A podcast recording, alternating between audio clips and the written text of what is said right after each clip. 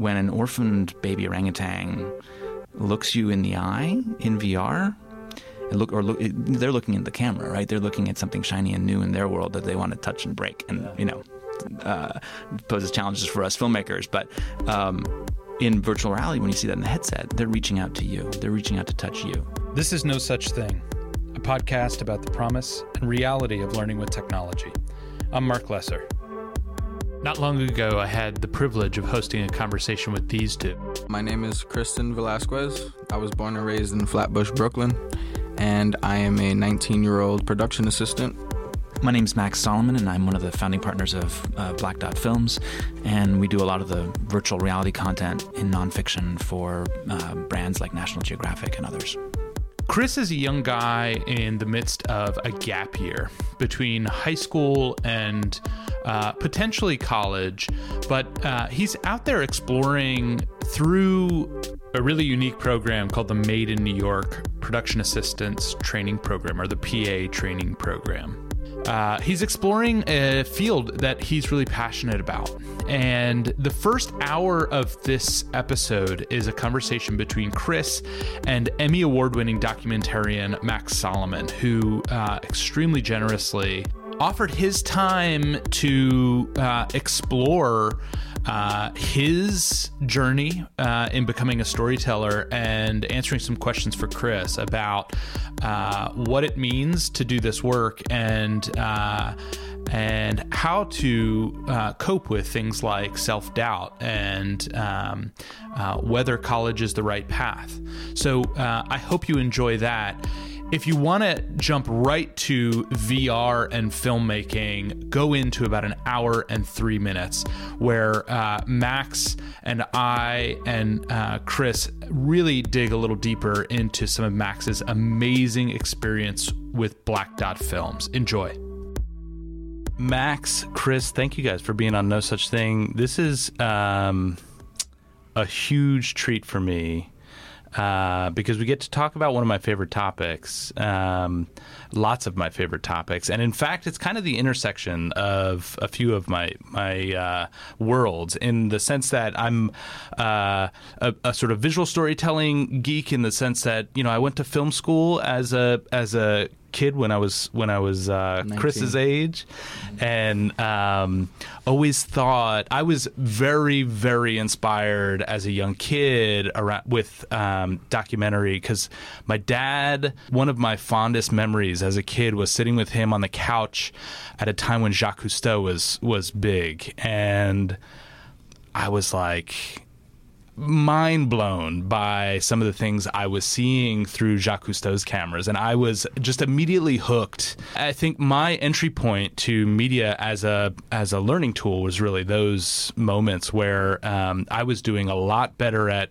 Um, getting excited about what I was seeing uh, when I was on the couch with my dad watching Jacques Cousteau than I was in in uh, formal science classes, and uh, and that really is a huge part of my work still today as we're trying to uh, think about how the digital age sort of intersects with the lives of young people and and how this becomes not only uh, a learning tool, but a tool of empowerment to help uh, you tell your own stories, to help you cultivate an identity that becomes meaningful to you and to the world. And and uh, so anyway, I'm just so excited.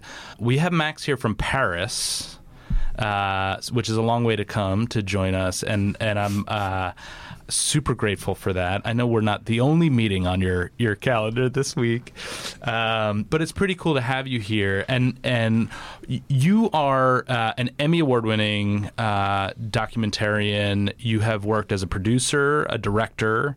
Uh, you've written. Um, I learned that uh, you were one of the only production teams to be uh, able to go into Guantanamo. Yep. Um, it's a I, very strange place. I, I would imagine, and I want to ask you about that. Mm-hmm. I want to ask you first uh, about your sort of where your journey as a storyteller started. You know, I think it's uh, hard to. That's a tough. That's a really tough question. I, I think sort of similar to, similarly to you, you know, you, you at some point when you're growing up, you figure out what you're interested in, right? That's what really what growing up is, is figuring out what makes your brain go, no, I- that's interesting to me. Yeah. Um, and you know, I mean, one of the things that I, I, I you know, stories are always part of your family, and, and you have an interesting. You know, I moved around a lot when I was a kid. Um, you know, before I was like, by the time I was in third grade, I'd, I had to speak three different languages. I was Hmm. born in Germany. I, we moved to France, and then we moved to moved to um, here to New York, uh, and then eventually out to the West Coast. And so you you kind of. Um, you know, for, for me, that sort of in terms of identity and, and who you are and all of that, you're kind of you're kind of constantly having to introduce yourself to people or explain yourself or who you are because you're not from somewhere predictable, right? Um, you have these sort of fractured uh, fractured backgrounds. Um, but um, I found myself at some point in high school really. This sounds totally geeky, and I've I've since met some of these folks and admitted this to them. But um, I would come home from school, um, and I was sometimes a little bored in school. It was just a little too, you know, um, the the narrative, the story was a little too broad, and I just sometimes didn't engage. I mean, I was smart. I you know I did really well. I frustrated my teachers like to death because I I was that kid that wouldn't do a stitch of homework sometimes. I remember my French teacher was was someone who like she I wouldn't turn in the the, the like the whatever the copied lists of conjugated French verbs or whatever because, but like I would drive her nuts because she would then engage me in oral conversation in, in the in the in the classroom and I'd have no problem. Mm-hmm. And or I would take the test and have no problem. I would I would do just fine, but Yeah. I wouldn't do the little thing that she wanted or needed me to do for Yeah. whatever reason. And I just didn't see the point of it because I got to the end result anyway. Right. Um, so I was that that that guy that annoys the teacher in that way. Some Yeah. in some cases. Yeah. Um, and oftentimes I wouldn't like I'd find myself not studying for things or whatever. But what I would do, I would come home, and my way of rebelling was to listen to NPR. Mm. Which sounds like a totally strange thing to say. Like your your way of rebelling is to is yeah not do homework, sit down and, and listen to when I was a kid as a thirteen year old four hours of of you know really geeky intellectual broadcasting, Right. public broadcasting. But it, it, it for me it started to shape uh, storytelling.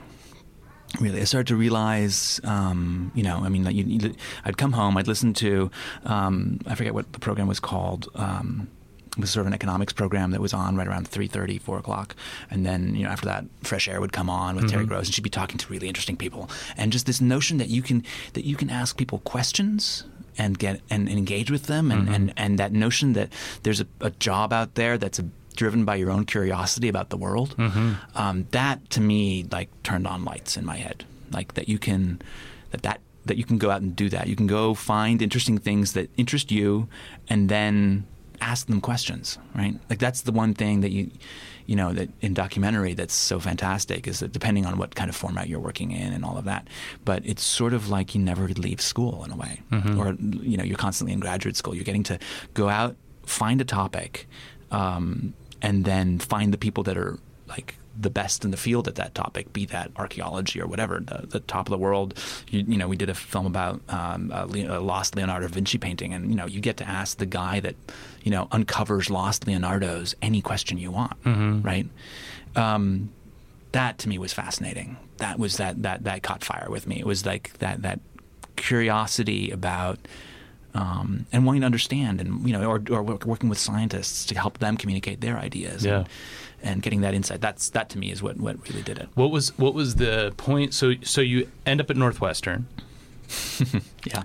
Uh, what was the point at which the you got excited about not just the sort of acquiring the information that was sort of uh, meaningful to you, but then sharing it out and seeing people get excited by what you had uncovered?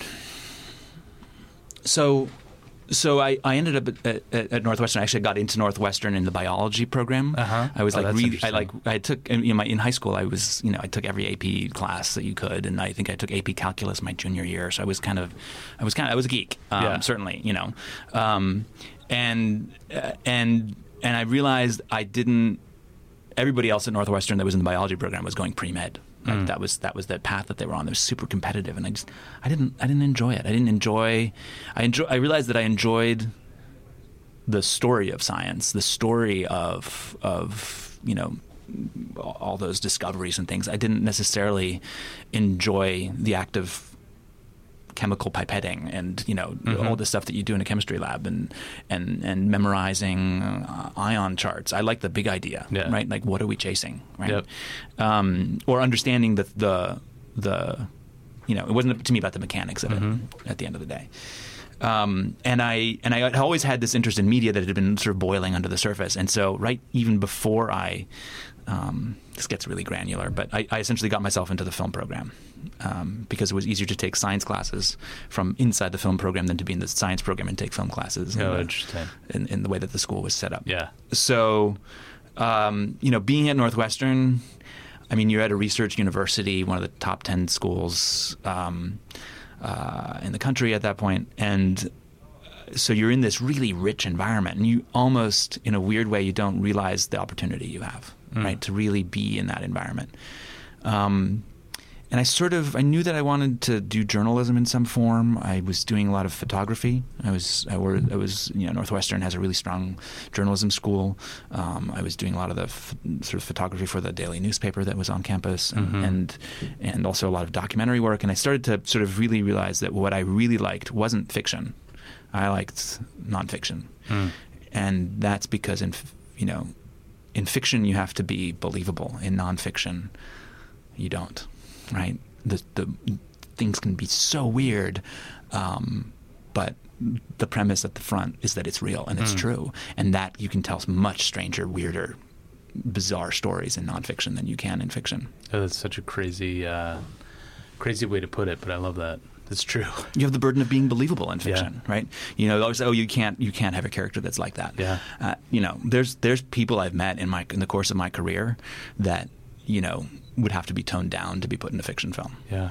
Wow. So, um, Chris, Yeah. you, we before uh, Max got here, you and I were talking about some of the experiences you've been having as a young PA in New York. PA stands Yes. for production assistant. Absolutely. For those for those uh, outside of the bubble of uh, film and video arts, yeah. um, which is sometimes, especially when you're starting out, code for uh, gopher.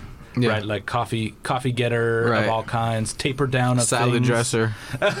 Salad dresser. Oh my Oh, yeah. God! What kind of evil people do you oh, work yeah. for? Oh yeah. All, all of it. So, so one of the cool things about this conversation is that, that Max is one of the fancy people that like you're you're uh, you know waiting after work to try and get a few minutes with, Right. um, and so we get to have this cool conversation uh, from from different ends of the the journey, and and um, I love to be able to do that. Um, tell me about where you are right now, Uh-huh. right, and and how you sort of came to this point that Mhm. um, you know uh, film and production might be uh, a thing that you want to do, and you Right. fell into a pretty great program that I want to make sure we give uh, a good shout to, which is the Made in New York um, apprenticeship. So tell us about that. Um, about Made in New York. Yeah, and, and sort of how you how you got to that point. You're you're doing this gap year, which I'm I'm Right. kind of excited for people to hear about because I Right. could not be a bigger uh, advocate for uh, Mm-hmm. gap year between 12th grade and and whatever comes next for people. So um, yeah, I, I graduated in August 2016, and I um, pre- prior to that, I knew that I wanted to have a career in creativity. I knew I didn't want to go to a cubicle or have a nine to 5 hmm because everybody that I know that's in that situation is is not to say that nine to fives are, are bad. People have to do what they have to do, but I just felt like that wasn't for me. I just felt like, you know, a, an accountant job or you know working at a bank or something like that. Those are things that people suggested to me, but I could never imagine myself doing that. So after high school, instead of going straight to college, I decided to wait a year. I got my driver's license. I got a lot of important things done, and um, I was lucky enough to get into the Made in New York program, which is a six-week production assistant training program, and they basically taught me the ins and outs and the fundamentals of production and, and being a production assistant, and the trials and tribulations, and the uh, the crazy things that we have to do for these people, and um, it, it was a great program. It was a great experience. Amazing teachers. Um, I really built a bond with my teachers in that very short period of time, and um, I learned so much, years worth of stuff that they they told us, and um, yeah, recently I've been. My last gig was about two weeks ago. I was working on an indie in Harlem, and um, that was actually the first film that I've worked on. Prior Mhm. to that, I've done music videos and, and TV shows and um, health fests and different things like that. Yeah. So it's been a really interesting journey, and I'm very excited to see where it takes me. What's the craziest thing you've been asked to do as a PA? Oh man. Um, I I don't want to I don't want to rat anyone out, but I've been I've been on sets I've been on sets where there's got to be beer on set. Like there's got to be beer, there's got to be alcohol, Uh huh. And like I, For for the production crew or for the actors or um the producers, the higher ups, the, Right. the the people who are working the hardest, Uh-huh. I guess they need that that gas to keep them going. And um yeah, I, I did I did several several beer runs, several um I have never asked someone who works for me to do a beer run until Oh, yeah. unless we're done for the day. Yeah. But now that and then you it's- have and the then, and then it's usually me that does the beer run and Yeah. gives the beer to everybody else that's been working with us. Yeah. But I, I guess yeah. I mean, there's for the for There's- the record. That's pretty not funny. everyone's like that. no, I understand. Yeah. So how was? Tell me, you went to a. Uh, you were you were lucky, I think, although you may not think so. Um, in the high school that you attended, you went Yes. to art school, right? No, I went to uh, I went to New Utrecht.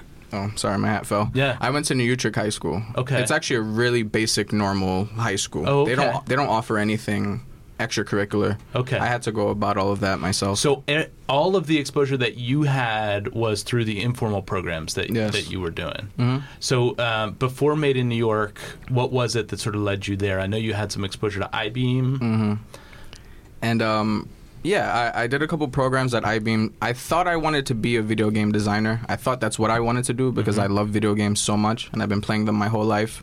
Um, but in 2014, I attended the BCAP Teen program, which was basically um, a filmmaking program, f- but for teenagers. Mhm. And I learned a lot of um, basically the fundamentals of making your own projects Mhm. instead of um, like working on set and stuff.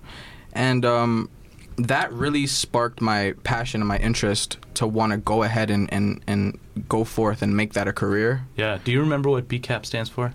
Uh, Brooklyn Cultural Adventures Program. And that's that's out of Brooklyn Public Library. Right? Yes. hmm Yeah, they have do some great work in Brooklyn. Amazing. Yeah. And it's it's changed lives. I've seen um I was in the first class Mhm. and um every year they invite me back just to spectate for a day or 2 Mhm. and um these kids are talented. Like these kids have ideas, they have passion and th- they're so fortunate to be in a program that enables them that enables their imagination and um the sky's the limit for them. And that that program is just amazing. It's just it's a life-changing program.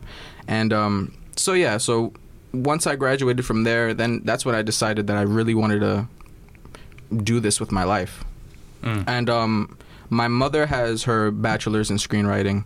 So you know growing up growing up me and her would um watch movies together and you know she'll get an assignment. Watch this. Watch raging bull. Watch the shawshank redemption. And we would just watch those together.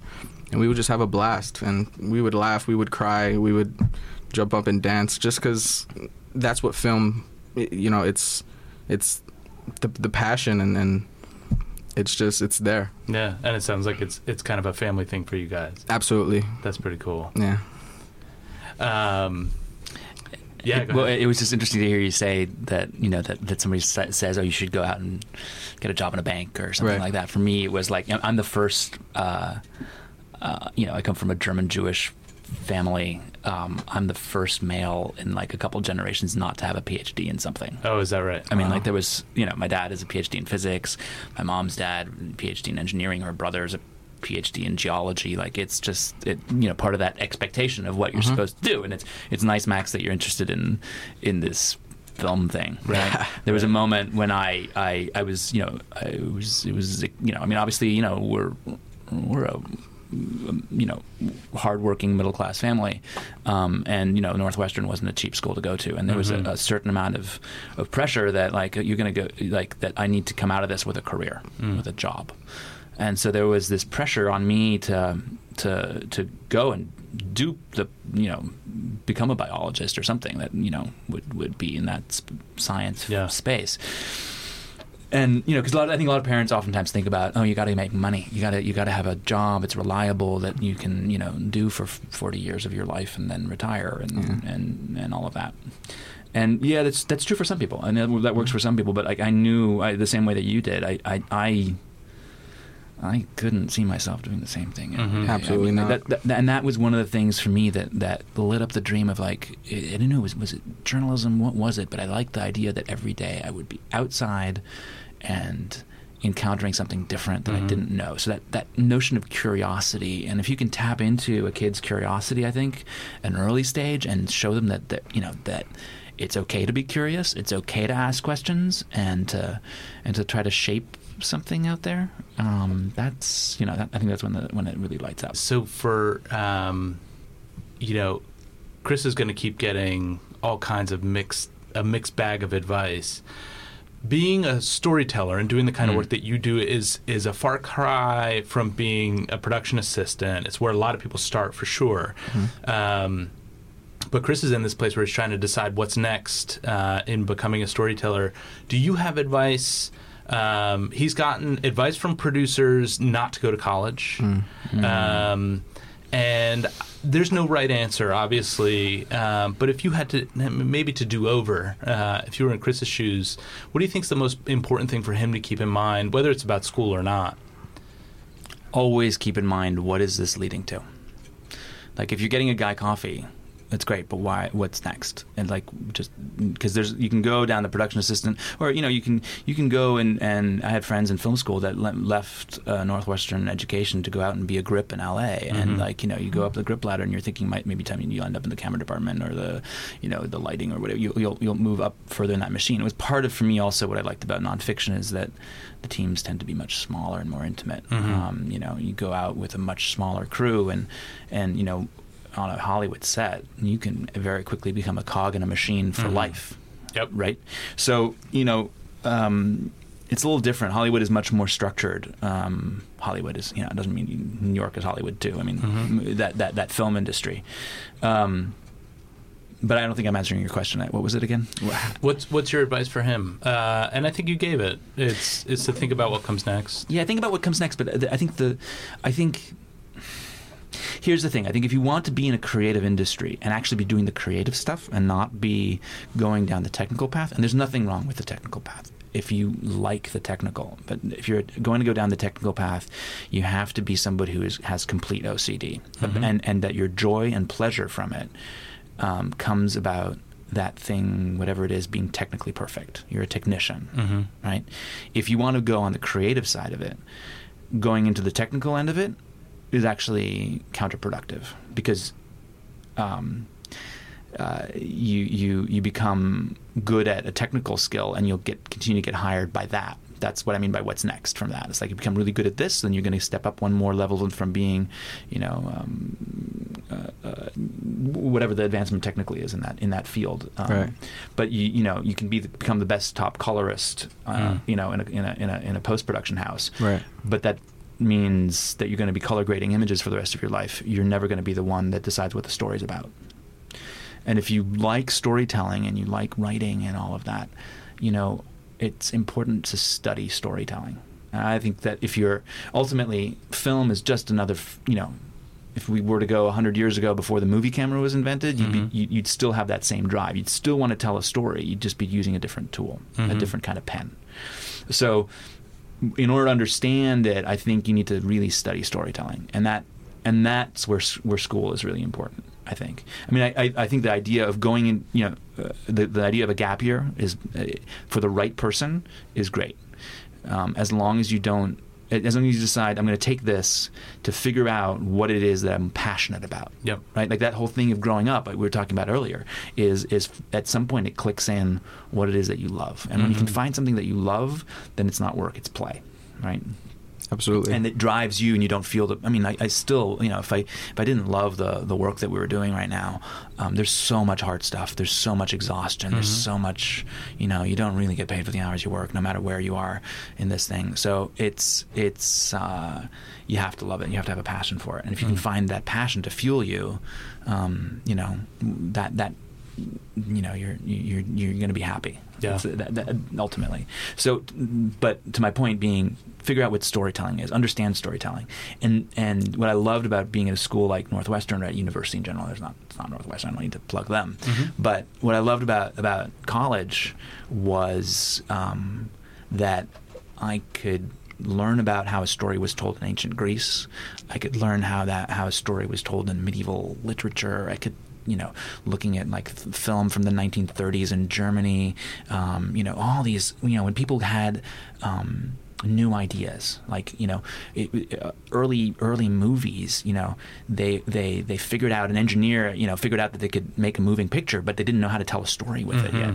So what they were trying what they ended up doing was was filming actually just a a, a, a, a, a train coming at you. And it wasn't a story it was just railroad track at some point. Somebody realizes well that's just moving picture but wh- what can we do with it? Right. right? It took them a whole another 10 years to figure out what editing was the whole grammar of, of film right?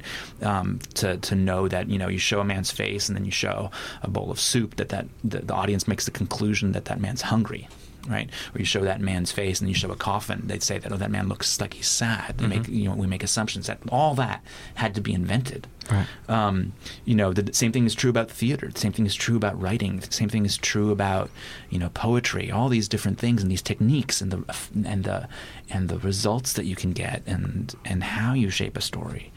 Um, that's you, you know, once you, uh, you- we all sometimes have that internal instinct to want to write, to want to, but you get better by looking at other people's work and studying other people's work and reading and consuming as much. Like for me, you know, when I was that kid, I knew I wanted to tell stories. I knew I wanted to be in, in probably in journalism, but that osmosis of, I mean, that that that those four hours of vegging out when I was supposed to be doing practicing practicing whatever musical instrument I was supposed to be practicing, Mhm. doing my homework in French, whatever, all that stuff that I that I shut out and re- and rebelled and listened to NPR. As Right, ridiculous as that sounds, I've since had the chance to admit that to Robert Siegel, who, thought, it, who thought it was really funny. Um, That's his. What's hysterical is I was going to say, I'm sure Terry Gross would be delighted to hear that that your ti your time with her was was your rebellion, but Oh, we yeah, you got I to talk just- to I- Robert Siegel. Well, yeah, about that's that's a whole other story. But like you end up, you end up like you know, this is a um, uh, you know someone that whose voice I knew like you know my dad's Yeah. voice if you listen to it that much, and, Yeah. and, and we all do um, to some extent, and. uh and then to be able to say, like, you know, you were the worm in my ear that, like, you know, just through osmosis That's drilled incredible. in. It was really a special moment for me. But that, um, but yeah, but but but the point is, figure Mm-hmm. out what what storytelling is, and in all its forms. And the more you learn about it, if it's something that you're passionate about, how did somebody, you know, figure out how to solve that story problem? Like, Yeah. you know, a lot of what we figure out in storytelling. Especially in nonfiction, is what order you tell a story in. Mhm. What what f- comes first? Do you start a story at the beginning?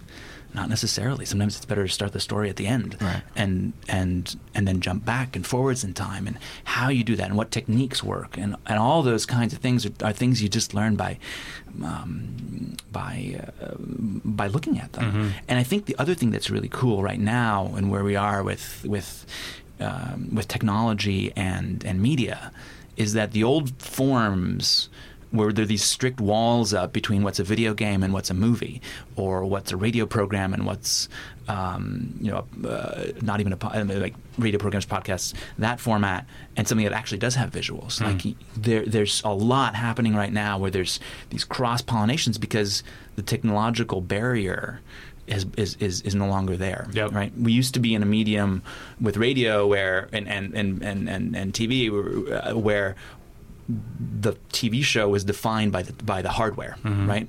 We had to all agree that at you know at eight o'clock the guy on the top of the hill was going to flip on that antenna, Mhm. right? Click, and then we were all going to turn on our sets, click, Yeah. click, and find the right channel. And at eight o'clock we were all as you know the city or the country or whatever going to watch I Love Lucy, Right. right?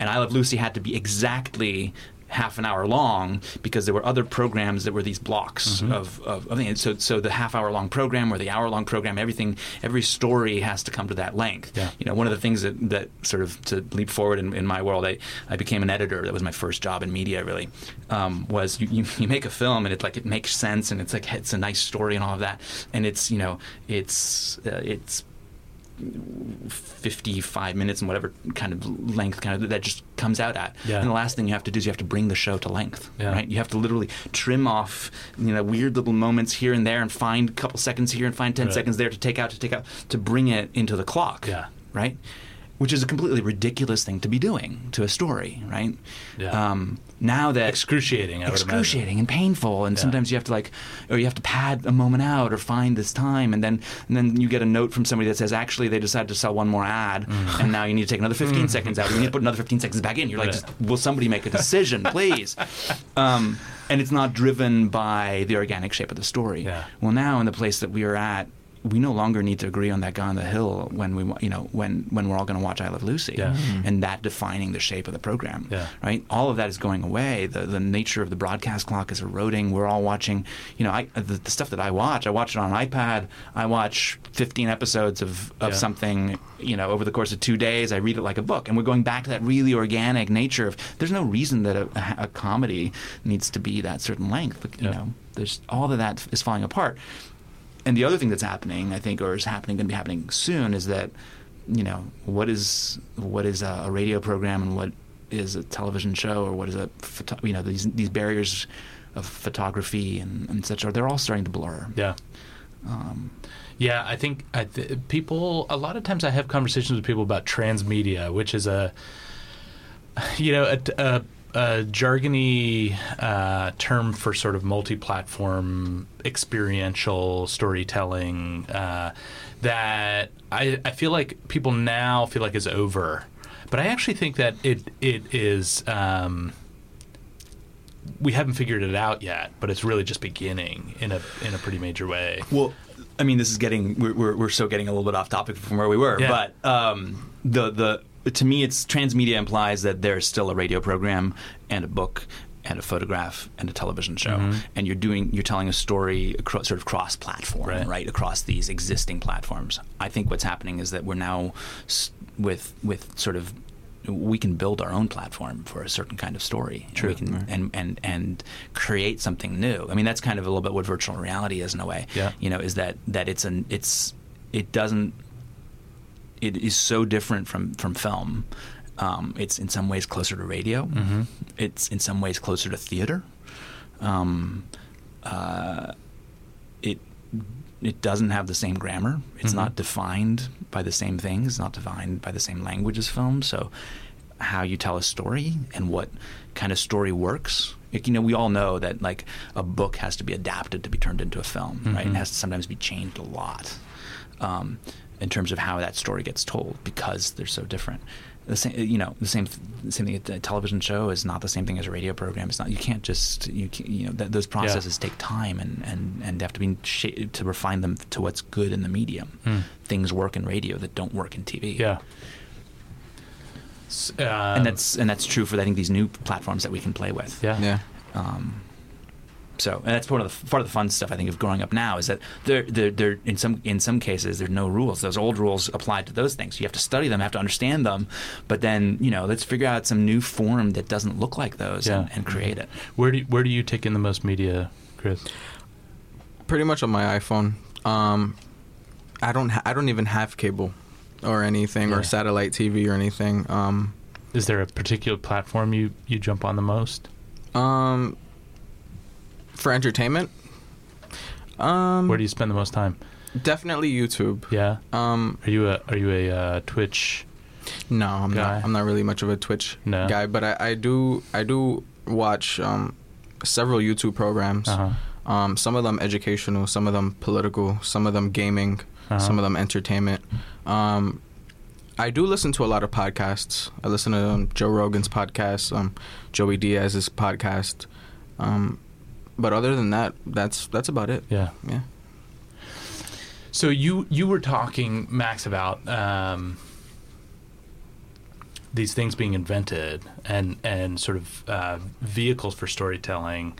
You know, just even the the uh, the language of editing and how that had to be invented and and um, and users had to kind of users uh, viewers had to come along for the the ride on that right it was very much a part of how uh, I was starting to translate how images uh, belonged in the context of a story. Um, and now it feels like, as I did a lot of traversing in preparation for this conversation of uh, 360 and uh, virtual reality and uh, other immersive forms, it feels to me as a as a viewer and somebody who's not really creating in the medium like um, there's there's some new language um, Mm-hmm. that we need to start to build uh, between viewers and makers. Is that right? Does Yeah, It, does I that mean- feel like where we are right now? Well, I mean, I kind of want to go back to one thing that he was saying about about YouTube. Yeah. Um, you know, it's interesting to hear you talk about YouTube because um, YouTube is, as opposed to other platforms, right? Um, if like television and such, there there are executives that decide what is going to be broadcast, right, and what's going to be shown to the audience, and when things are on. YouTube is watching you watch it. Mm-hmm. It's literally seeing what it is you're watching, and at the end of that, you watch that YouTube video. At the end, there's those 10, 12 frames of what you can watch next, right? And um, those are based on what you've seen, partially just now, but it's also based on your history with the platform. Um, and it starts to watch you and, and make decisions, and the algorithm is studying you, but it's also proposing things to you that are not based on what you've seen, but on people like you, right? So it actually knows something about what it's starting to try to categorize you, the same way that advertisers try to model whom their target audiences are Yeah. and such. So you know, and that's that's how they monetize it, right? They they realize who do we have here on the end of this string? What what fish is is is jiggling at the end of this Yeah. fishing line? And you know, one of the interesting things for me, um, I discovered something weird and dark about my own personality by looking, watching what YouTube was throwing back at me. And I'm, you know, I, don't know, I guess you know, you guys decide. But I've come, I think I'm a reasonably, you know, sort of not Renaissance man, but like I try to be educated and, and Yeah. you know, aware of the world and that kind of stuff, and and try to be pretty highbrow. You're wearing a scarf indoors. Oh, so, well, that's so- that's because it was it was That's- cold outside, a and, signal. and, and and I live in Paris, where everybody wears a Right. scarf indoors. Right. I just took it off. Right. Um, but uh, no. But anyway, um, one out of or two out of out of those out of those squares um, is are about like dangerous crosswind landings at airports. Right. Which I'm like, what? Why? Yeah. But I. But it's about big airplanes that are landing in like bad weather and could potentially crash. Right? Sometimes they have fireballs associated with Yeah. the thumbnail images, and I'm like, I'm like, that is just disturbing. what the hell? And click. click. Yeah. absolutely. And it knows that knows something about me that like I you know I'm a guy I, I like big metal objects. It's figured out that I'm that I somehow I, I like that the, the, I I can't help but not click. And then of course because I've clicked, it shows me more and more and more, Right. and it feeds this this this. It, it knows that it can keep me around for another couple minutes and Yeah. watch a couple more ads if, if they put that content in there. And it and it's in a weird way it's now shaped an interest I didn't have before in Yeah. you know, dangerous win- d- dangerous triple landings of triple sevens at JFK. Right. Um, But what's what's powerful about that, I think, is to start to think about once once we're done milking uh, what's valuable about that from a commercial perspective. I think it's neat to start to think about you as a student at Northwestern and somebody who is studying science deeply, right? And you're on a platform that you know maybe it's YouTube like, um, but you're checking out stuff that you're interested in uh, from with a with a sort of science frame, right? But um, to have an engine that might actually grab you and say, you know, there's a field called science communication where uh, journalists are learning to to talk about science and and tell people stories from the world of science. Um, that's exciting to me is to think about how um, sort of discovery engines uh, that have really been built for advertising and connecting, you know, uh, people with commercial things um, could very easily be uh, reprogrammed to help you figure out a, a pathway that's going to uh, satisfy both the your passion for the things that you're really interested in as a learner and your want to actually have a career and and uh, eventually put some food on the table and have your own place and do those kinds of things. So Yeah, but they can be deceptive. Like you Yeah. know, like you were saying, like you you you, you like video games, and so therefore you think you might want to be a, a a guy who writes code for video games. Yeah. Right. But what you actually have to really like is writing code. Right. Right, because that's what it is at That's the end of the day. You, you know, if you if you if you like movies, um, you know, what is it about the movies that you like? Is it you know, it, it it's probably not going out and getting coffee, or in your case, as you're saying, beer Mm-hmm. for a bunch of, you know, people that shouldn't be drinking beer on the, on, on on on set, set, right? right. Um, so it's it's I, I think you have to figure out what is it that you want out of it. Why is it that you you know? If, if, I think that's that that coming back to that moment of when the light turns on and what what when, what you, when you figure out who you are and what you like to do, Mm-hmm. and you have to you have to ask yourself a number of really hard questions in that moment, um, because every step you do take does take you down a road somewhere, right? If you decide that you're going to take that that gap year and um, you know, you, you, you decide, oh, I do need to make some money, so I'm going to go work as a work in, you know, I don't know, as a in a grocery store. That's going to lead you to something else in the grocery store. yeah, Um, so you have to be, be vigilant in that moment, I think, and figure out why it is that you're doing something and what it is that you like about it. Yep. Sometimes, you know, and that's a luxury, right? Not all of us have those choices, right? I mean, I'm, I know I had a, I had jobs that I that I did when I was before anybody, you know, paid me to be creative or anything like that that I didn't like, and I did them because I had to, and and and and, and such. But you know, it's, sometimes you get those opportunities that that.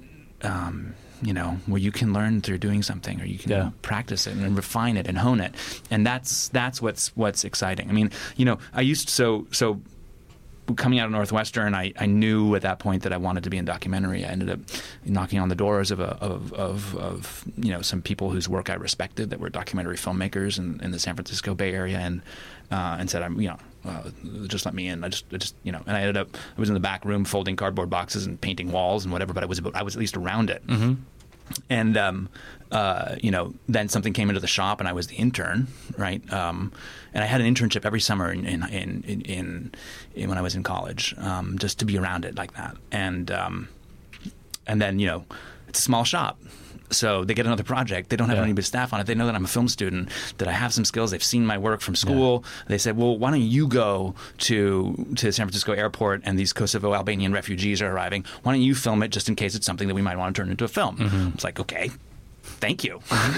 so there I am, you know, with a giant camera on my shoulder, in among everybody else that's like a professional journalist from the press corps, and you know, sharp elbows start flying into my ribs and ruining my shot, and I'm just like, what the hell is that? You know, I, Yeah. I, I learned something about the medium and, and standing up for myself, or getting a shot, or the dynamics of how it is that you convince somebody, uh, especially there's something in nonfiction. How do you convince somebody who's who's coming through something really an intense experience in, in a life to to trust you and to open up to tell your story to their story to you Yeah. um, you know you, and these are things that you only learn by doing them and being around them and, Yeah. and these opportunities come along where you're like you know you have to find yourself in the right time in the right place to some extent but there's a lot of chance involved but there's not a lot of chance involved in finding places where those opportunities Yeah. are possible Yeah. right you have to be ready for the opportunities that come up so that's and it sort of slowly started building a career there, and and you know they started to real. I mean, and then and then I went back to school and I finished, and I you know again I got a job right out of university.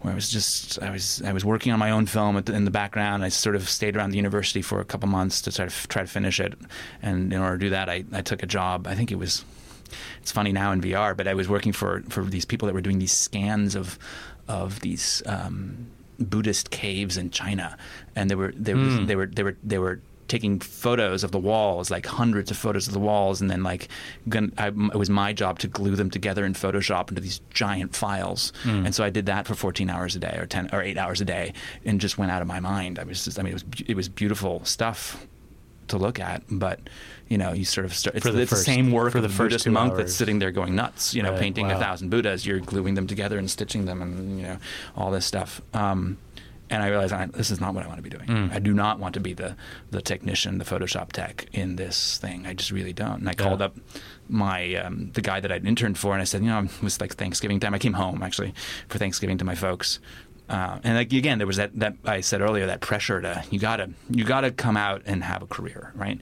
And at some point when I started, you know, there was a moment in in, in, in where it became clear that I was going to go down the film road uh, in school. And, you know, to my parents' credit, they didn't interfere, right, with that choice. Um, they may have internally in the back of their heads thought, uh, okay, he's going to be living at home for the Right, rest of his life. But it was it was also at, at that point, you know, the contract. Nobody t- we didn't talk about this. I mean, like you know, in any explicit sense with my with my parents. But in my mind was when I made that choice of I'm going to take this risk.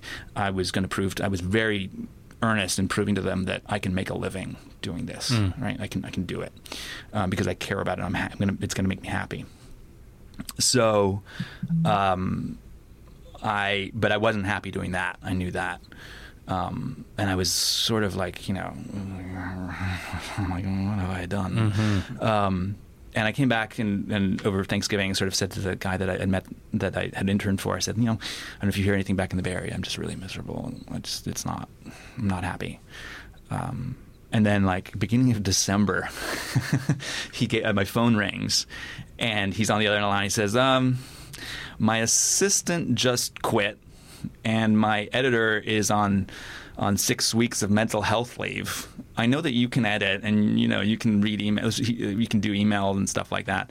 Uh, how soon can you be here? And we'll just sort of try you out Yeah. in the shop." And like nowadays, if somebody you know says their assistant just quit and somebody else is on mental health, that'd be a lot of people would say run in the opposite direction. But I knew that this is what I wanted to do, and this guy literally, you know, I got in my hands in the shop, and I and the six weeks turned into you know three months, turned into six months, turned into turned into years, um, and you know the one skill led to the next. And yeah, I was there, and I and I was the guy that you know he was really old school, um, and he uh, he. I did his email for him, meaning that like he, I don't think he even knew how to type. he dictated. I don't think he even knew how to type. Um, And so he would he would literally I would print out his emails for him in the morning, and he would then scribble on them in chicken scratch, like completely indecipherable stuff. And then I would sit there and type them Okay. up, print that out, Okay. have him approve it, was- and then send. I was right? picturing a more. Uh, I was picturing him with a stogie, like Max, take this down. Well, and then like dictating. No, no, it. no. It wasn't. It wasn't. It wasn't quite like that. But you know, he he he was. I mean, he's a he's a he's someone that like to me is the father figure in, Yeah. in so many ways, and I learned a lot from him. His name is Bill Jersey, and he was one of the guys in, that was like in 1968, really inventing cinema verite. Amazing. right? Um, and so that's you know that's that's that's who I had pursued when I wanted that internship. I wanted to be around that level of of, of documentary storytelling, um, and then you know. Uh, when you're when you're helping somebody write their email, essentially, Yeah. you you kind of this weird sort of passive node to all of their communication with the entire industry, and you're seeing stuff crossing your desk, and I'm- you know. Uh, I mean, your job is to be a vault, Yep. but but you you see the the you have an, you're observing, you're learning. I mean, I was learning every day there. Yeah. It was you know the company was called called Quest Productions, but the joke was it's Quest University. I mean, it was like it was a whole nother level of education Right. that came in that environment of really learning, and then you know. Um, he knew that I that I did did editing, and there was another project that came again and again, and I would do some editing. You know, I, I wasn't just a guy doing his email. I, I was doing that. I was doing, I was going out on shoots. I was I was getting to be inside that machine, and because it was documentary and not fiction, um, you know, it was a small team. Yeah. Right. And you got I got my hands on it in a in a, in a way, and then suddenly at some point they realized I was more valuable to them as an editor, um, that they didn't have to pay a lot um, because I loved it so much um, that you know it was a waste of of of of, of their money to have me at the keyboard doing Right. Excel and, Right. and email. Um, and I and I ended up, you know, literally in the editor's chair, and I and I would be in the edit room.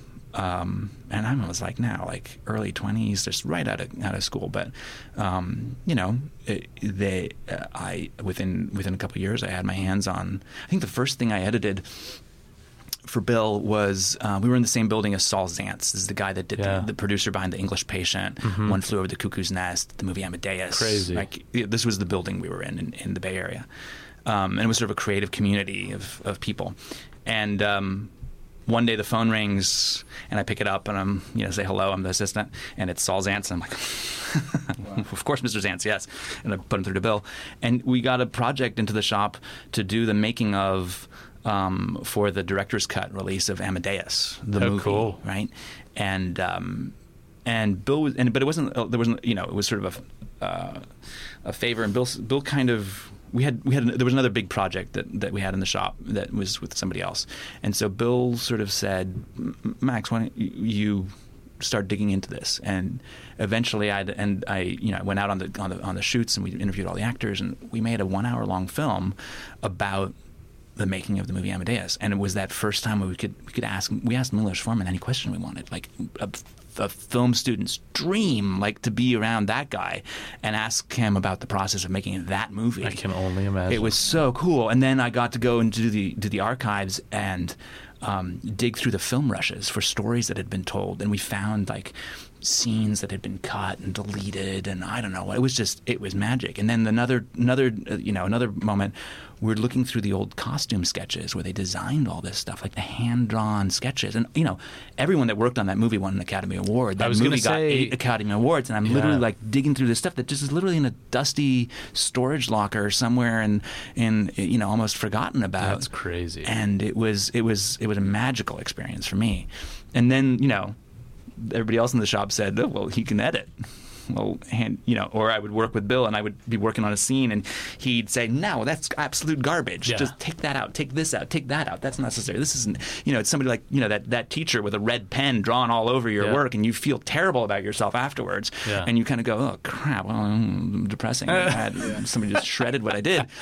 But then, you know, you, you, you get distance from it because, you know, you're not so close to it anymore and you come back the next day and you look at it and you go, oh, actually, that makes a lot of sense. Right. And then you learn. That's again another step in learning. You're Yeah. constantly learning how to tell a story.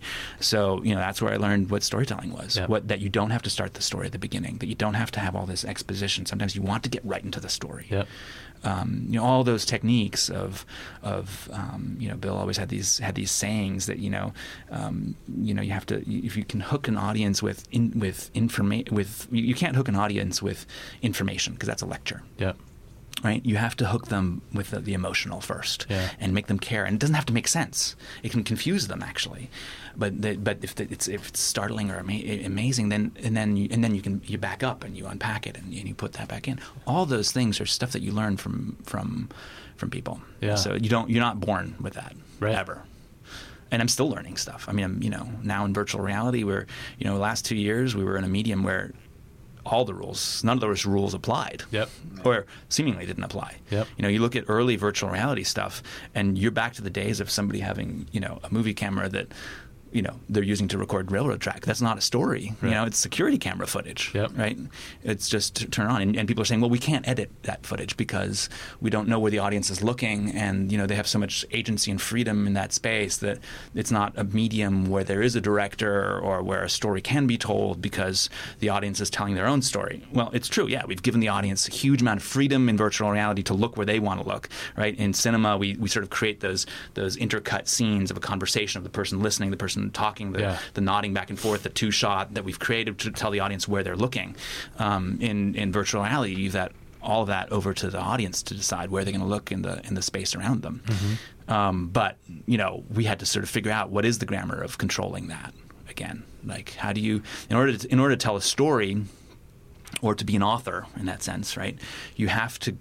It, it's about controlling. You know, it's all about decisions of what to remove or or, or, or guidance or shaping. You, you, you, you know, a photographer puts a frame around, around something. It's not just reality, right? It, there's a, he decided where those edges were, and all Yeah. of those decisions matter. Chris, what do you got?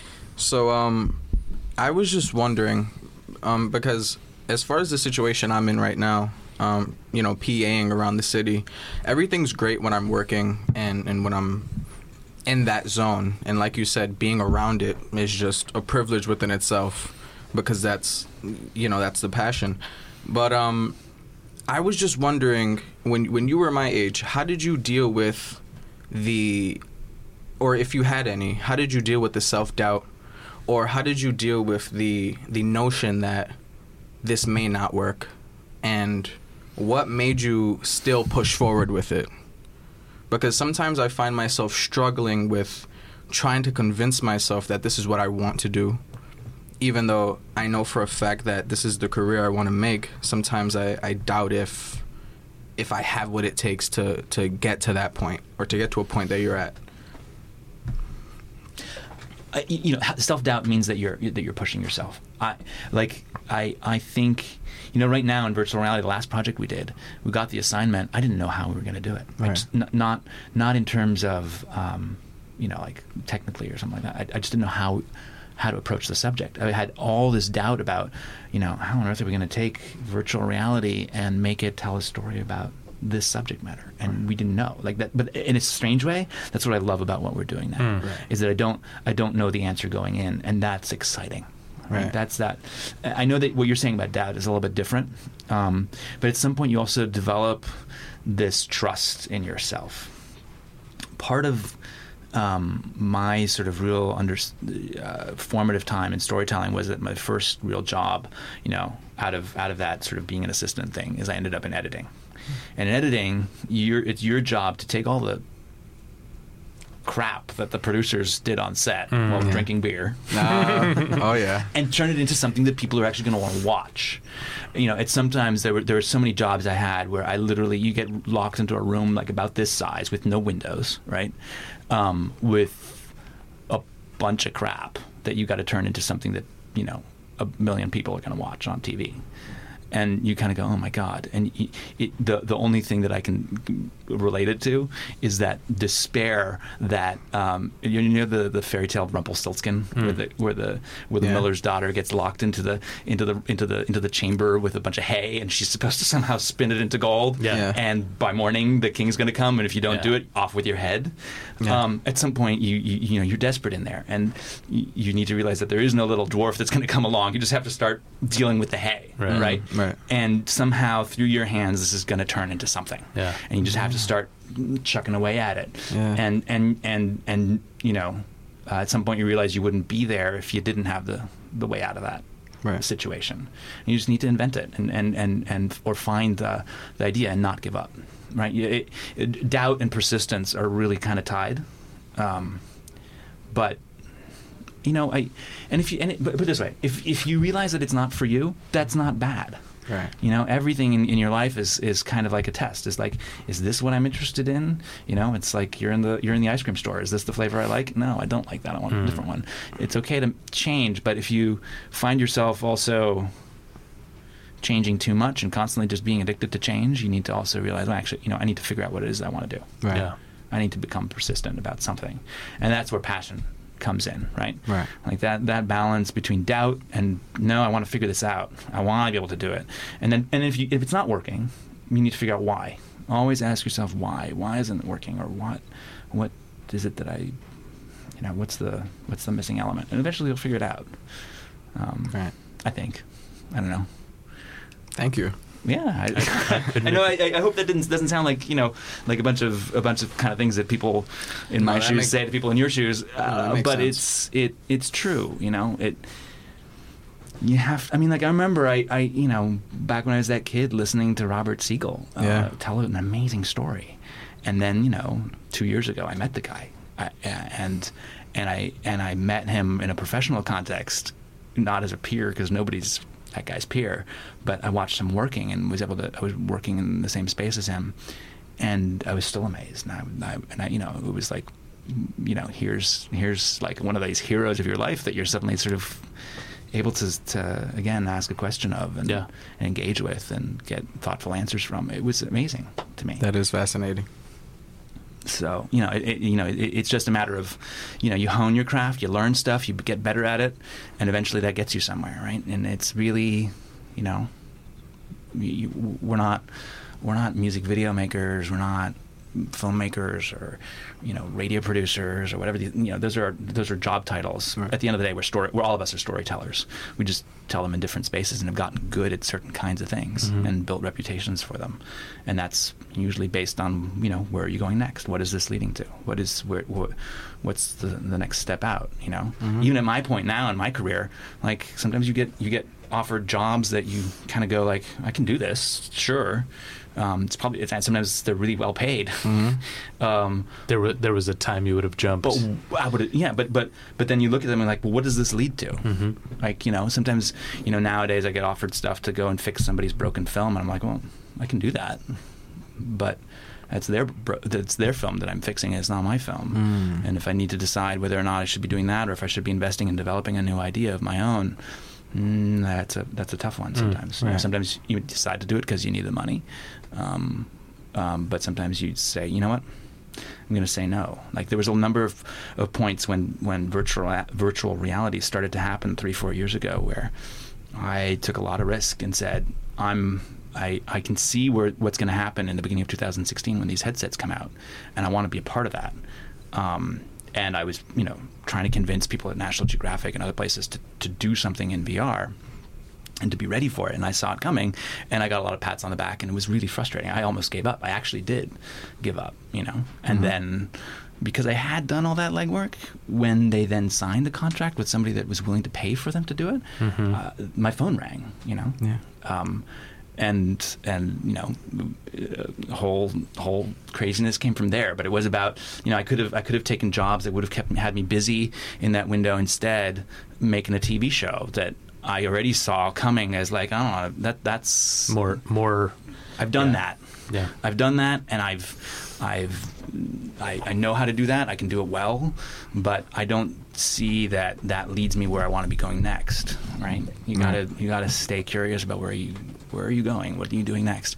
And being, pers- and, and keeping that, that as your, you know, if I'm busy, if if I had been busy in the beginning of 2016 because I'd given up and had been working on some sort of you know, I think what I, I think I had on offer some at that point was a TV show about like I don't know the Titanic or something like some hmm. subject that had been done to death. Hmm. And there, there was nothing really new to say. The ship sinks, and and I could have been working on that, and had had to say, I'm sorry, I can't take on this pipeline of 20 virtual reality films for mm-hmm. you because I'm busy with a job.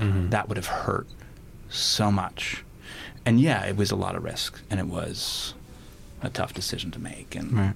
you know, you kind of go, you know, and the other people in your life kind of hopefully are supportive of you taking those risks. You, know? You have a partner that says, "Yeah, don't worry about it. I have a job," or something like that.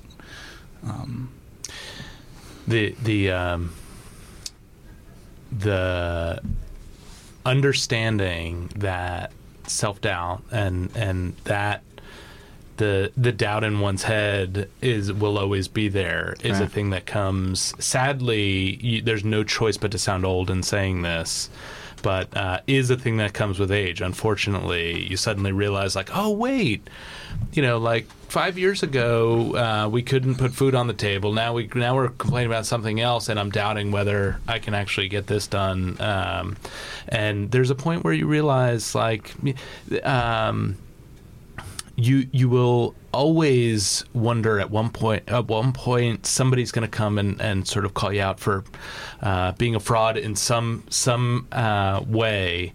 Because in the back of your head you're always thinking like I wanted to be the thing. Now I'm the thing. Am I the thing? Uh, am I doing this? Uh, so so I think it sticks around but but uh, the way Max you were saying I think it, it is uh, um, it can be a healthy thing if uh, you don't let it take over, but you let it um, fuel uh, fuel you enough that it always tips you into uh, pushing yourself to the next thing. And wanting to do more. Can we um, let's let's uh, pivot a little bit? And uh, one of the notes you made not that long ago is about how uh, in you know whatever tool set uh, you become uh, versed in, at the end of the day, you're a storyteller. And I'm curious about where you are right now uh, with respect to uh, VR and uh, 360 storytelling, and and um, do you feel like uh, the the more immersed viewers get, um, the harder it is to tell a story, or do you feel like stories are getting better? Both, I think. Right? Um, and this comes from this weird conundrum of like when you have limits set that you're sort of forced to invent and, and figure out what it is that you're good at. I mean, the, um, I was at a conference about VR recently, and you know, um, there's a there's at the beginning of a new technology there's a lot of excitement about it just about the fact that it exists right Mm-hmm. moving pic- we had like back when they I keep going back to the moving picture but like oh my god we have moving photographs Mm-hmm. isn't that so cool but quickly you start to ask the question about well what are you trying to say with this Mm-hmm. right what you know you have to evolve that away from just footage of railroad track to you know I mean look at the early, history of early cinema they they they did footage of railroad track then it was these sort of exotics these postcards from around the world showing you slow pans of the port of Shanghai the Taj Mahal all this stuff right and then along come these sort of um, films that look like films of stage plays and you know but all the proportions are the same they literally like project it on onto a vaudeville Yeah. stage at the same scale and people have to be the exact height of a person and there are no edits and people are just acting out scenes on a Right. flat screen that's projected it's just like a play you know but eventually somebody comes along and invents editing and invents the close-up right?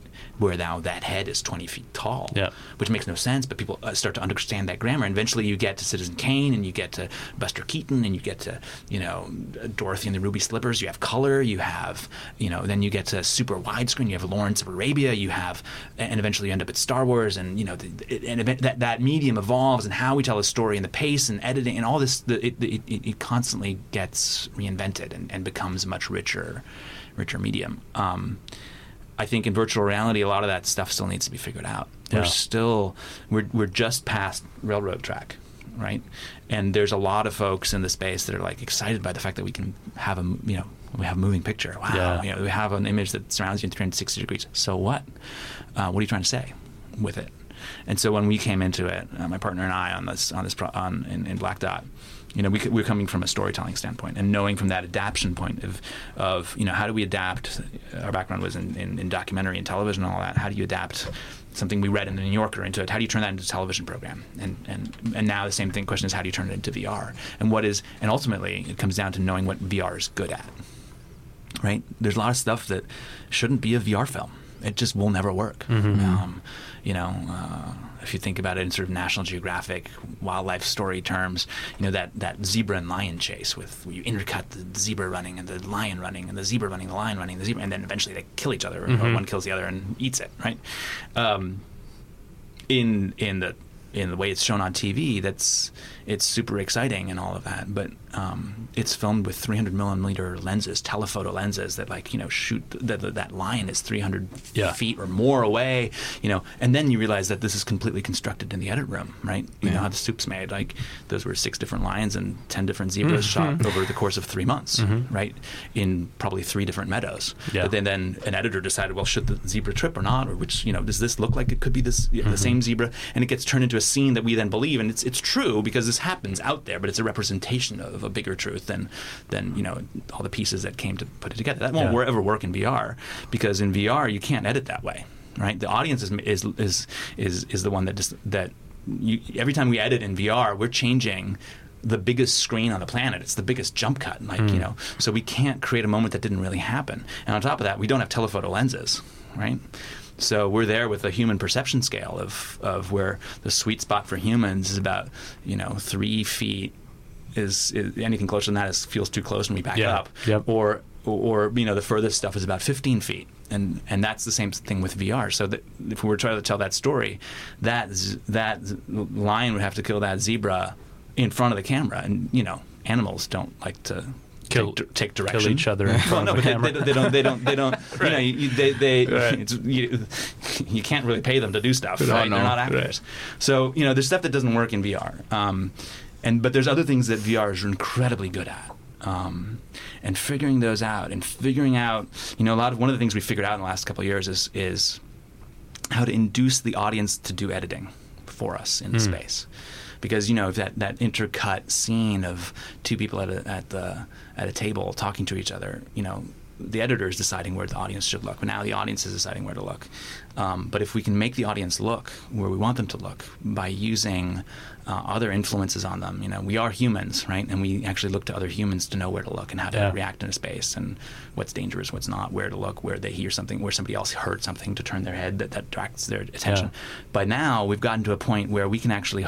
Um, with like 90 95% accuracy predict where people are going to look Yeah. in a in a in a VR film um, and we know that there's whole zones they're never going to see but we have to have something there of course but you know um, you can't have a black Yeah. hole there but almost nobody looks there I'll give give a um, a very cool example. I was checking out. Uh, you did an amazing project on um, that covered the uh, scientists who are working on preserving the canopies this uh, giant sequoia of, of the trees. giant sequoias. yeah and I was totally in it.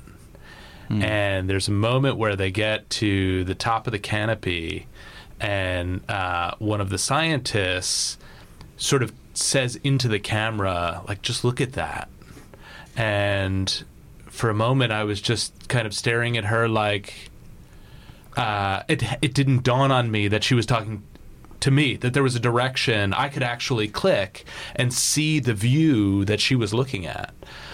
Yeah, which, I think that moment she's actually there's two of them, and they're I think uh, they're, may in the moment have been talking to each other, but they're just sort of stunned by the thing at the end. But the, but the point is, I you're, could you're up there with them. Yeah, I was right. with You're them. sharing in that experience. and um, and I had to go back and click again, and I actually turned the camera around and looked at what the person with the camera was looking at, or what uh, yeah, I mean, you, their you're, back I mean, was against. in, in your experience, you're looking at it on a laptop or something like that on, Yeah. on YouTube. In uh, you know, it's it ultimately it's designed for. I mean, we have to. It's designed for being in headset. Sure. right?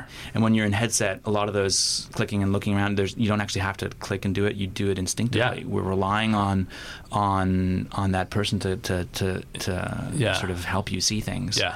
Um, But there was definitely um, in that moment. It was fascinating for me because it felt like uh, it, it was a it was a great moment. In some ways, it revealed some of what's clunky about the the track that we're that we're laying down, and and. Um, in other ways, there was all this enormous potential, uh, uh, you know, and obviously, I started to think about what it means for learners, and and uh, in in um, in that environment, but especially from a um, from a filmmaker's perspective, it also started to speak to the language of film and how that needs to be uh, not reinvented, but uh, there we need to start to add some. Um, uh, new chapters to, and uh, and that's pretty remarkable.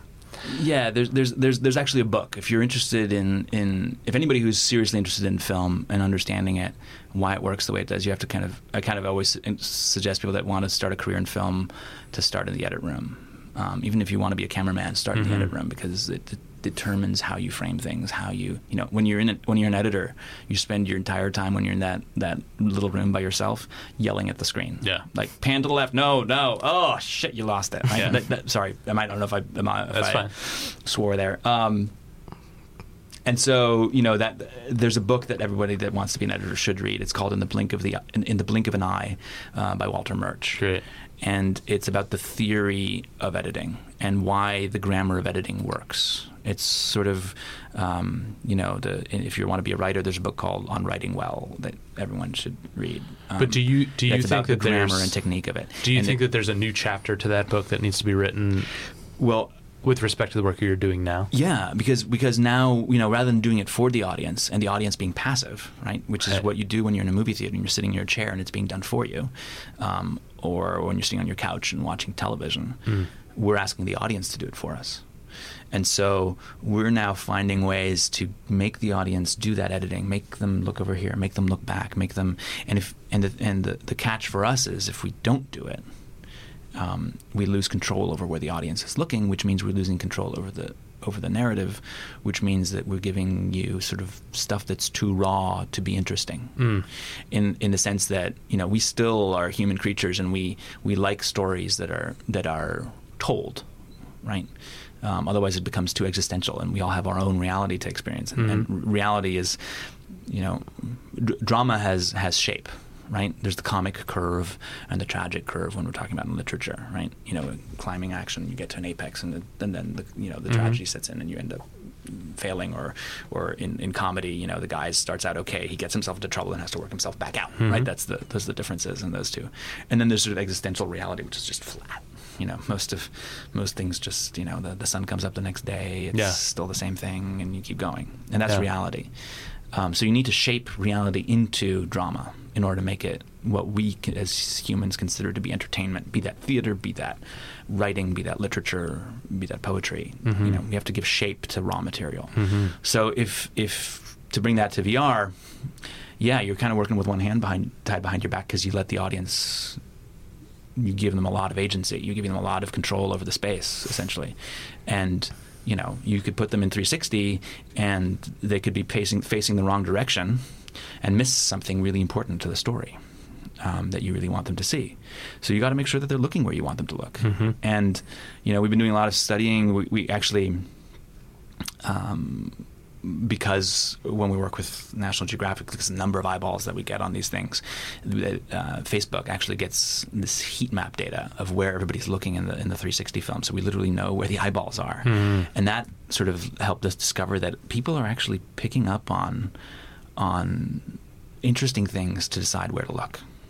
So one of those things is is if there's a, another person in the film with them, um, where that person looks is where people end up looking. Meaning they're looking to the other person and they're they're seeing their gaze is to the left or the right. Then they'll look where that guy is looking. Mhm. Um, there's other things that that that help just move people's eyeballs around. One of them is color, right? One of them is the movement of the camera. We tend to want to, as humans, um, look where we're going. It's really just evolutionary, right? We don't want to fall over something. So if the camera is moving in one direction or the other, it it helps pull people around to look in a certain place. Now, when we have that, you know, in VR now we have the, the edits become much longer, right? Because people are editing inside of each scene, but we need to predict where they are by the end of that Mhm. 30, 40 second shot, so that when we then have the next shot that's edited in there. We don't lose this three to five seconds where people need to An figure out where they're supposed to be looking, right, Uh, and reorient themselves and kind of figure it out all over again. Great example. There was there was I was looking at the Hammerheads project. Yeah. And there's that moment where if you're not turned around where the hammerhead comes and at one point puts its mouth around the the camera. Well, there's a, there's an There's a early- cue. there's an earlier moment than that in the in the in the in the piece. You know that Maybe that- I missed it. Um, well, there's I mean it, it, it some of- some of the stuff you know you're watching and you think oh I'm watching a movie and you don't realize really what we're ha- what's happening Yeah. to you all the Yeah. time. So the film starts in 360. There's a diver in front of you and he's looking at you and you fall through the water Yeah. surface with him and he swims down, and um, the water's empty. You're supposed to be watching film about sharks. There's no sharks. Yep. And so you're looking, scanning around the water, and so is he. Um, and you look to him where to look. So he looks over in a certain direction, and so you end up looking there. Um, and then we know where you're looking in the next shot, right? It's over there. Then we lead you to a certain point where you're looking into this empty water, and you start to see something blurry and fuzzy in that water. So you actually look harder in that spot. Um, and the words take focus, and they say, "Turn around." Yeah. At which point, we've made you look there. In the meantime, behind you, a shark has swum up. That when you then realize you're supposed to turn around, Yeah. it's that horror movie cut of a shark, a face full of shark, right? Just bam, right in your face. That was and most people moment. jump Yeah. out of their out of their skin. Like Oh, you yeah. watch people watch that in headset and they go, "Holy." Oh, I didn't Yeah. even need a headset. right? um, and and you jump because you go, whoa, Yeah. that that snuck up on me. Now, yeah, five percent of the people, if you if you watch that same sh- footage and we hadn't put those words in, you know, people are scanning around, Yeah, spinning around, miss they're it. doing whatever. No, they're actually they see the shark swim up. And it's Ah. actually a totally different experience. They're like, oh, there's a shark coming there. Oh, it's coming closer. Oh, it's oh, look Like, that. oh, this a- thing's gonna that's eat a the cool camera. shark. It swam right past me, and you have no emotional wow, whoa, pop moment, right? That so we're essentially in that moment in, found a way to induce them to edit by by not we're not just giving them the instruction to turn around to say look over there Yeah. because it, it, it's actually look here there's words you look more what are the words saying you're you're you're actually we're actually pulling them over there sort of the way that like you know a magician on a stage is doing like you know he has the, the pretty girl or whatever so he doesn't Yeah. you don't see the elephant being made disappear right like yeah. he distracts your eye that forcing the eye we we there's techniques like that Yeah. that we start to use to literally get the audience to to decide what they should be looking at in the film Yeah. um, Does that does that Chris feel to you at all like um, games that you've played? Absolutely, absolutely. Um, I don't have a virtual reality console or anything like that, but there are um, virtual reality. It, it kind of reminds me of like first person games. It's almost like like you assume the role, and you know it really feels like you're in it, and it's yeah it's extremely interesting. Well, the the the, the difference, and this is what I love about it, is um, you know uh, we were talking about it earlier. Is that there's a um, in television we're watching you know when we watch the Olympics on TV. Uh-huh. That that's one program that's being sent out to the country, right? And we are very much aware of that as the audience. We're watching that together. There's a lot of us watching this event Yeah. together, especially live sports and things like that. And it's this, you know, the relationship is very, is defined by that. Um, in virtual reality, there's an intimacy uh, that is unlike anything else. Um, you're really looking uh, that that the the subject of the film is looking through the screen or through the through is looking at you is seeing you right it's even different than in tv um, you know we did a film about orphaned baby orangutans um, and when an orphaned baby orangutan looks you in the eye in vr it look or look, they're looking at the camera right they're looking at something shiny and new in their world that they want to touch and break and Yeah. you know uh, poses challenges for us filmmakers but um, in virtual reality, when you see that in the headset, they're reaching out to you. They're reaching out to touch you. When you watch that same kind of a moment in a TV show, you're very much aware that that's a television screen. The orangutan isn't there in the same Yeah. space with you, and that the orangutan is there for reaching out to touch the camera. And you go, oh, that camera better be careful. Versus in virtual reality, you say like, wow, that orangutan actually tried to reach out and touch me. Right. Uh, there's a moment when we were filming with with them there. Um, where one of them looks around to see if like the the, the teachers that that they're, they're in the sanctuary they were trying to teach these orangutans how to be an orangutan. A lot of them come from the illegal pet trade and hmm. and they're trying to rehabilitate them and some of them don't even know what a tree is. They're afraid of climbing and all of that. And she's and and so they have these these keepers that are encouraging them and she's looking out to see if she's anybody watching. Nobody's watching me. So she leans in and she puts her lips on the lens, right? Just because she wanted to do that, right? Like she saw her own reflection. It was like, oh, this is cool. Right. Um, in virtual reality, when you see that, you everybody that sees it, oh my god, I, that that that orangutan just kissed me, Right. and it and it and it ki- and it didn't. It kissed me. It, the grammar of that. It, it's me and, and that orangutan. I showed that the the film that we did to my mother in law over over Christmas, and um, she took off the headset and was in tears. I Wow. mean, because she had bonded with this little creature who had looked her in the eye, and in a way that if she'd watched a program, wonderful? television program about that, she would never been able to, right?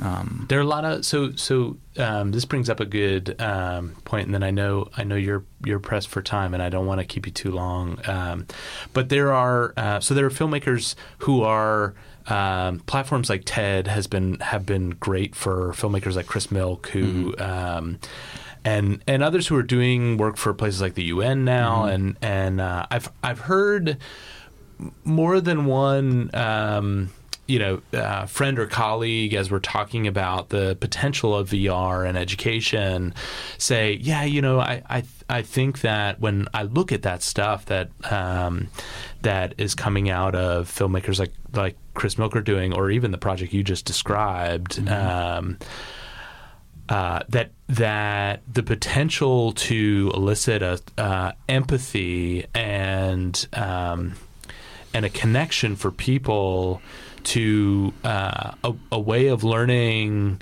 through their compassion and and uh, is is really what the the biggest potential is. Um, do you feel like that's the case? Do you feel like uh, when we're thinking about what how this tool uniquely might uh, p- fuel learning. Uh, do you think empathy is the ticket? Yeah, I mean, you know, Chris Milk calls it. I think his term was an, an empathy machine. That was his TED Talk Yeah. term. Yeah. Um, uh, yeah, to a sense, but you know, so is a really good film. I mean, you're just trying to get somebody to care, Mm-hmm. right? Um, to me, it's not emp- It's not so much just empathy. It's it's intimacy in that sense. Yeah. It's it's the difference. To be more precise about it, empathy you can generate by showing me uh, sad pictures on a television screen if you do it well. Mhm. A really well-made film makes you empathic. Um, what this is about is connection with another individual. The last project we just did um, for National Geographic is is about these soldiers that went through what something that no human should ever have to go through. They went through some of the, one, one of the most sort of horrific ambushes in in, in the, that was sort of the beginning of the, the war in Iraq. Really, the after after in that chapter when you know in 2004, you know Bush had stood in front of a banner that said "Mission accomplished, we've won the war," and you know, look where we are now. Right, the war was was only beginning. And there's an a moment in 2004 um, that Martha Raddatz uh, from ABC uh, uh, wrote a book about uh, called The Long Road Home, and it's about this ambush in which these guys that are on their fourth day in country in Iraq um, get overrun by thousands of Mahdi militia in um, in the middle of, of Baghdad, and don't even have functioning GPS, are in unarmored vehicles, and you know, absolute insanity ens- ensues. Um, and um, you know, National Geographic made a big. Is it, it's out right now. Um, has made like a big, like seventy million dollar dramatic Hollywood show with Hollywood actors and about it. Um, and we did the companion virtual reality piece, and you know there was a lot of debate early on what it should be. You know, what could, should it be fiction? Should it be not fiction? What should it? What, what's the goal of it? And, and we sort of were strong advocates for saying no. Let's let's let's find the real soldiers that this happened to and try to understand that reality, that other person's mind uh, mindset, and what really happened to them. And and you know a lot of them have post traumatic stress disorder and and and all of that. And so in these in this three part series, you're inside their broken memories. Um, and it's really fascinating. I mean, even from a just a scientific standpoint, there's so much adrenaline running through their brains in those moments of uh, of it that like they can some of their memories make absolutely uh, aren't are impossible in a way. Like they remember um, sounds that they shouldn't be able to hear, or other sounds that they should hear they don't hear. Things that they they have images where literally it's like an overexposed photograph. They can see half of it, but the other side of it, their brain is blocking out and hiding from them because it was such a, something, something that was so horrific. You know, one guy um, shared this story with us of within minutes of the ambush, suddenly in front of him is standing a child soldier, and Wow. he himself is a is a is, is a father. You know, he, he is a two month old at home he, just before he deployed and he kind of has to make this decision between the kid's life, his own life, or the life of the guy next to him, and he, you know, uh, makes the impossible choice. And within minutes, uh, or a couple minutes, the, the the boy's father comes out and drags the body away, comes back and picks up the AK-47 and points it at him, and he kills the father. And then the same thing happens with the grandfather comes out and drags his. I mean, it it's almost sounds like it's not true, right? It sounds like how this these kinds of stories usually Mm. are, are are like you know, you, you hear about them in in Homer or some kind of poetry or something Yeah. like that. But this actually happened. It's real. Um, and he he within a couple minutes he's killed three generations of a family. Wow. Uh, you know, and uh, uh, you know he hasn't been the same since.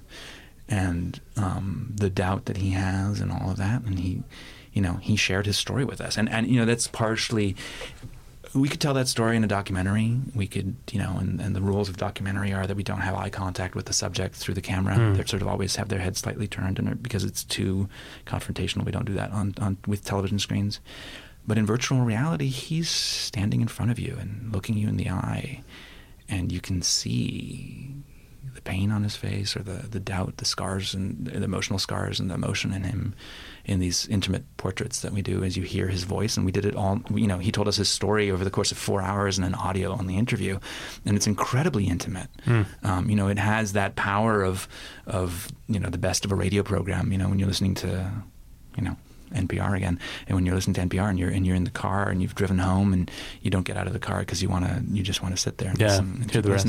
It has that power of of really being inside that other person's experience. Mhm. And you know, that to me was a big discovery of, of being able to go from, you know, looking at our work from f- over the over the last two three years of it evolving from, you know, oh, we can turn the camera on and you can turn around, um, you know, railroad track. Uh, and and evolving it forward to figuring out how to tell a story that's that complex, that has that much nuance in it, where you're shifting point of view, you're seeing him in a portrait, you're time traveling with him, we're you know we're walking around with him actually in that world of his nightmares and his broken dreams, and you know I didn't that was a subject like, a film that I didn't know how to make when Yeah. we walked in. Talk about doubt, you know that was one of those like I don't know how to you know I, we did the audio interview first with the guy, and I I I went back to the hotel and I said this is amazing. I I you know I've never been given a subject quite this incredible, but how do you bring that to life? How do you turn that into a film? And, and you figure it out. Let me ask you this. Um, let's say I'm a 19 year old young, uh, aspiring storyteller. What what is what um, 360 cameras have become more and more accessible, Yeah.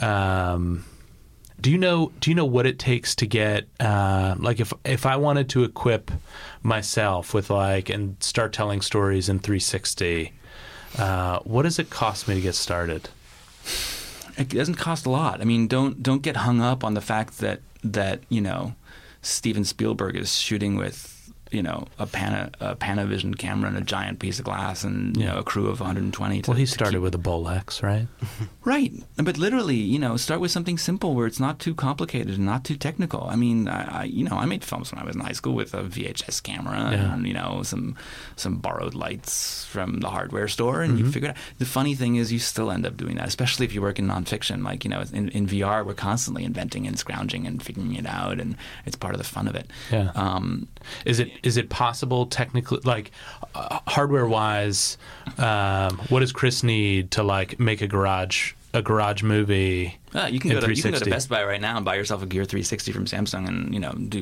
you know. I mean, we, we actually used some some low end cameras too in our stuff, but what also price point what are we talking a couple hundred bucks. You know, we can you can get yourself going, but you know, I, in a, in an inch, i there's a part of me right now actually that wants to say don't do it.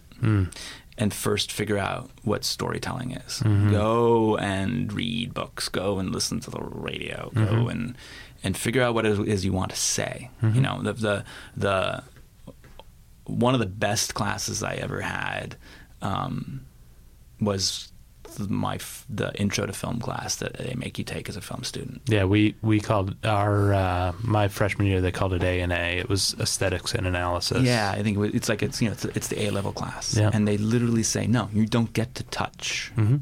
the complicated cameras.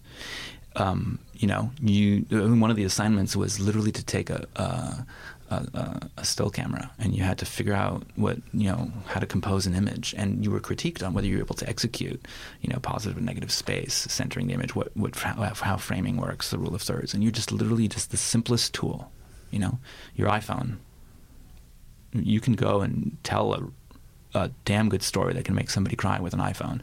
It's not about the technology. Um, you know, tell us tell a story that can make me feel something, and then figure out what the technology is. I mean, I think there's a lot of, you know, to do. There, there's a lot of what you don't want to end up doing is, is ending up in something that's so technologically heavy that you're worrying about the technology all the time and not not not telling a good story.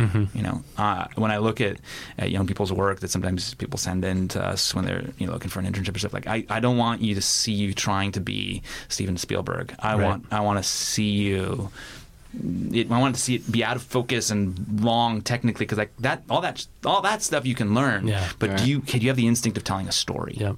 Um, because at the end of the day, that's what matters. We're, we're willing as an audience to forgive a lot technically if it's if it's if it if it moves us. Right. I agree. One of the things I'm super excited about is um, I did some poking around today at the technology that I was exposed to as a student from like the film strips, the beep. Uh, you know, you had a slide carousel that beeped, then you got film strips, etc. And I was thinking about 10 years from now and, and whether there's a, a moment where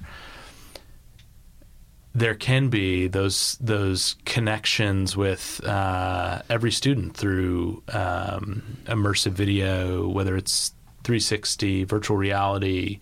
Um, I kind of hope there is. I think so. I mean, I think I think you. I think we're in an interesting place right now. I was talking to a friend of mine who who actually works at NPR, and um, and he was sort of realizing that he didn't have to make radio programs anymore because he he wanted to do something that involved a lot of the photos that he'd taken. He went to India for two years, and and he wanted to uh, sort of somehow find something that was both kind of something between a coffee table book and a radio program. Mm-hmm. Well, you can do that now. There's no reason that a that a that a coffee table book can't talk to you. Um, you just that's just an app. Mm-hmm. You can those boundaries of are blurring, and we can invent new stuff. I think that's what's exciting. And I think if you know any educator, uh, you know what you always are doing when you're teaching is like, okay, you're, you're you're feeding information in, right? And but the most valuable part of learning is actually when that person you've been feeding stuff into starts to try to do something with that. Uh, to, to sort of get their own sea legs and, and, and that's where you learn really is by trying something Mm-hmm. and not being afraid to try something and making sure that that person isn't afraid to to try to express themselves and begin to understand how you do that. Ultimately, that's what it's about. Yeah. Um, so you know you don't want to. Um, you don't want to end up going down and making too much, and, and, and technology can be a barrier to that. Complicated technology can be a barrier to that. Um, uh, because then you just become learning, become good at learning Photoshop or some, you know, the, the ins and out of a piece of software. All of that's useless ultimately because the software will be upgraded and changed, and somebody, you know, you, you can always find somebody that's a software technician, but what you can't learn is how to tell a story, Yeah. and that's what it's about, to me. I think that's a great place for us to land. Um, Chris Velasquez, Yes, Max sir. Salomon. Thank you guys so much for doing this. Absolutely. No, thank you. This, this, was has been this was a lot of pretty fun. conversation. it was an Uh, amazing conversation. Thanks so much, Max, for your time. And uh, Black Dot Films. Any place else? Yeah, need to so point people. So uh, all, you can see all of our stuff on Facebook. I, um, you know, um, if you go to, uh, I think our on Facebook, um, you can find us at BDF VR, um, uh, Black Dot Films VR, and uh, all of our work is up there, and you can, you can look look through that.